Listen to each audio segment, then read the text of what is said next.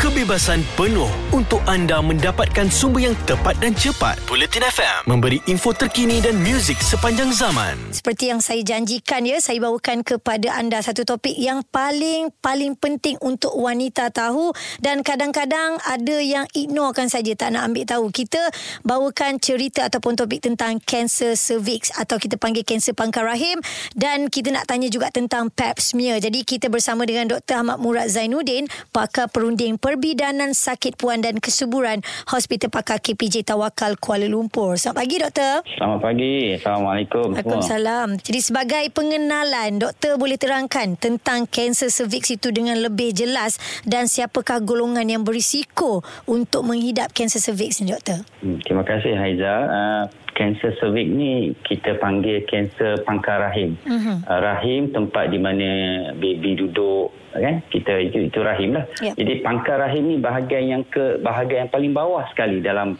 dalam bentuk uh, rahim tu di bahagian uh-huh. luar dia dia ada connection dengan vagina dengan rahim. Jadi uh-huh. pangkal rahim ni kecil dia lebih kurang 2 cm 2 inci atau 1 inci dia saiz dia. Uh-huh. Dia tersorok tak nampak. Okey. Ha, tapi dia dia, dia dia dia di dalam di bahagian luar dah sikit tapi cuma tak nampak saja. Itu kanser pangkal rahim. Oh, jadi doktor kalau kita nak tahu gejala-gejalanya bagaimana doktor?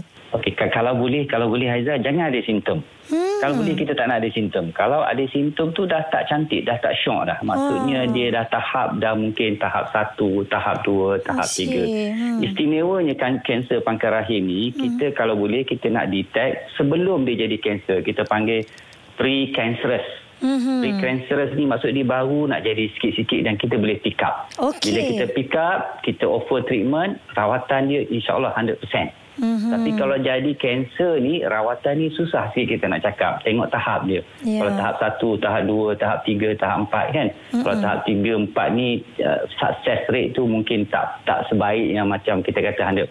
Jadi mungkin 70%, mungkin 80%. Kalau boleh jangan ada simptom. Mm-hmm. Kalau kita dapat detect dari perawat itu yang paling baik. baik. Kalau dah ada simptom tu dah susah dah sikit. So, pangkal rahim ni, cervix ataupun pap smear ni dia kalau secara rutinnya berkala mungkin 2-3 tahun sekali sudah memadai. Okey. Sebab proses dia nak jadi kanser daripada sebelum kanser ke kanser ni ambil masa mungkin 5 tahun, 6 tahun. Mm-hmm. Jadi kita buat pemeriksaan berkala. Mungkin 2 tahun sekali, 3 tahun sekali. Ha, sudah memadai. Mm-hmm. Okey doktor, kita akan sambung sekejap lagi doktor tentang kanser cervix dan juga pap smear ini untuk anda kekal dengar Bulletin FM. Jelas dan terperinci supaya anda tidak ketinggalan Bulletin FM.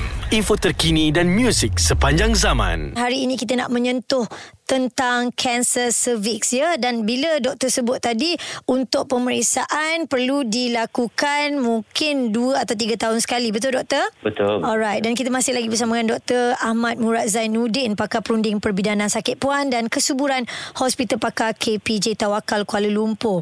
Okey, uh, bila sebut kanser cervix dia memang pada wanita dan wanita memang harus peka dengan segala gejala yang ada kan doktor untuk diri sendiri.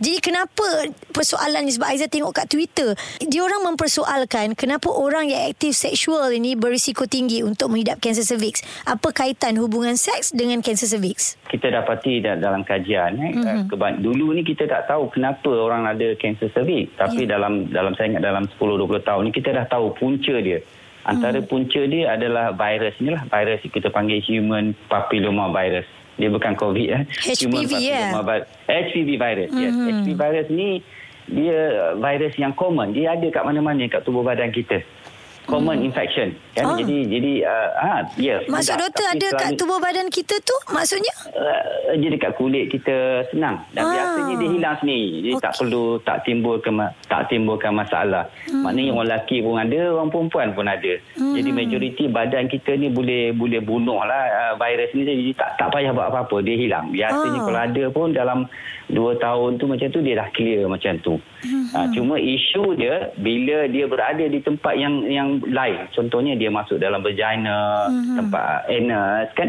yeah. ha, jadi ini dia akan timbulkan masalah jadi dia jadi luar biasa dia boleh menyebabkan tisu-tisu organ bahagian berkenaan bertukar menjadi kanser. Mm-hmm. Jadi itulah puncanya kenapa hubungan kelamin atau hubungan seksual, hubungan seksual ataupun kadang-kadang ni kita panggil hubungan seksual lesbian ataupun mm. homoseks ini akan mempertingkatkan risiko untuk mendapat kanser tadi. Kalau orang wanita dia panggil kanser cervix. Kalau lelaki pun boleh dapat je kanser anus, kanser kanser mulut, semua boleh boleh berlaku. Oh, Jadi, dia ada banyak bahagian ya doktor eh? Yes, mm. yes. HPV ni hormon apa virus HPV ni mm. yang menyebabkan kanser tadi. Okey. Ya. Baik doktor. Aizan nak tanya doktor sekejap je lagi tentang ada juga di kalangan um, kita panggil anak dara yang bila datang hospital ataupun klinik nak buat cek uh, doktor akan kata dah kahwin ke belum? Dan mereka akan kata kenapa nak perlu tanya dah kahwin ke belum? Jawapannya saya akan dengarkan sebentar lagi doktor ya. Terus kekal di Bulletin FM ada kepentingan anda di sini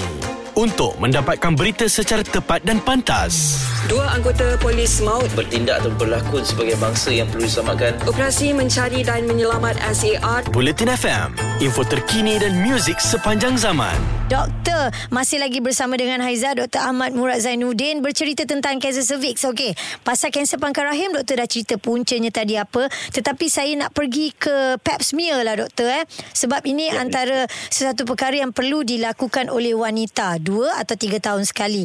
Dan ada juga doktor yang mempersoalkan kenapa bila anak dara yang pergi uh, klinik atau hospital nak buat ujian um, pap smear, doktor akan tanya dah kahwin ke belum? Dan yang anak dara ni akan macam tersentap dan sebagainya lah doktor kan. Mungkin doktor ada penjelasan silakan. Uh, uh, ujian PET macam kita sebutkan tadi uh, risiko untuk mendapat kanser ni uh, untuk human papilloma ni ada akibat daripada hubungan kelamin hubungan mm-hmm. seksual jadi kalau kita istilah kita berkahwin tu maksudnya dia pernah mengalami hubungan kelamin lah yeah. dari segi secara umumnya lah tapi dalam keadaan sekarang kita kena realize you tak kahwin pun kadang you are sexually active. Ha. Kan hmm. for many reason. Kadang-kadang mungkin sebab dia tak faham ke apa yang dia buat dulu. Sebab kita cakap tadi hmm. hubung, uh, tak semestinya hubungan kelamin. Kadang-kadang tu persentuhan alat alat kelamin pun boleh boleh membawanya merebaknya penularan HPV virus tadi. Mm-hmm. Jadi bila kita tanya dah kahwin tu kita fahamlah maksudnya dia faham dia pernah mengalami hubungan kelamin. Okay. Isu keyword dia ialah hubungan kelamin. You mm-hmm. kahwin ke you tak kahwin ke legal ke tak legal itu bukan isu dia. Mm-hmm. Jadi kalau kita ada hubungan kelamin kita kena jaga diri kita. Maksudnya kita kena tahu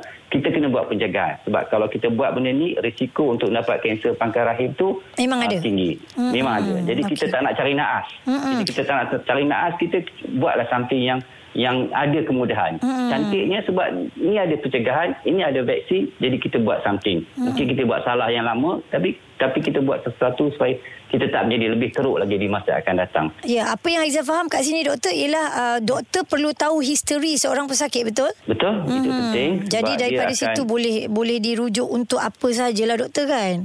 Mm. Aizah, saya rasa sini sebab smear ni you all ni selalu suruh orang perempuan saja yang pergi cek. Ha? Tapi sebenarnya rasa-rasa bagi saya, saya tengok orang lelaki ni pun penting main peranan sebab suami kena pastikan isteri dia sihat. Ya. ataupun bapa kena make sure anak dia pergi buat buat pem, uh, buat pemeriksaan. Jadi kita kena kena ambil berat sama-sama. Hmm. tak boleh bagi bagi kepada isteri ataupun wanita saja. Wanita je kena buat. Jadi kita kena tanya bawa dia orang make sure dia orang pergi check make sure dia orang ambil vaksin. Barulah benda tu akan menjadi saling saling lengkap melengkapi. Hmm. jadi sekarang ni kita hanya letak kat perempuan dia you lah yang pergi datang, you lah kena bawa remind. Jadi kadang-kadang orang perempuan ni dia banyak benda yang dia kena ingat dalam uh-huh. otak dia tu. Ya, kena ada kesedaran lah sebenarnya doktor eh. Ah, uh, priority tu dia tak nampak. Jadi bila suami bawa, jom kita pergi tak pet sini dah lama tak buat.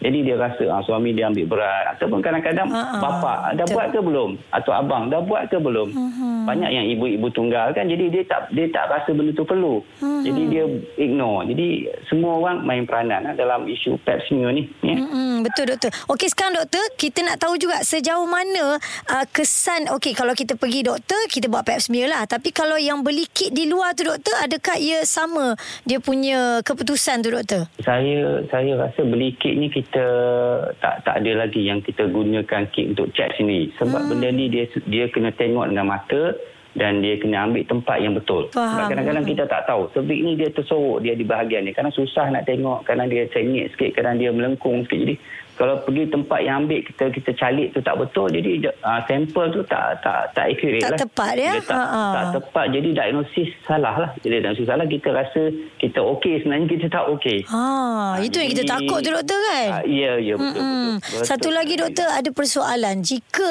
uh, wanita tu dah menopause, adakah perlu buat ujian pap smear lagi? Ya, masih masih perlu sebab kita cadangkan sampai umur 60 ke 65 macam tu barulah kita kata tak perlu lagi lah pap smear. Hmm, Tapi sebelum tu masih perlu. Ada juga wanita yang yang perlu buat pap smear tiap-tiap tahun. Ada juga Ah, sebab itu okey. yang kes yang berisiko tinggi lah. Mungkin dulu dia pernah ada sikit apa apa kita panggil pre-cancer, CIN1, CIN2.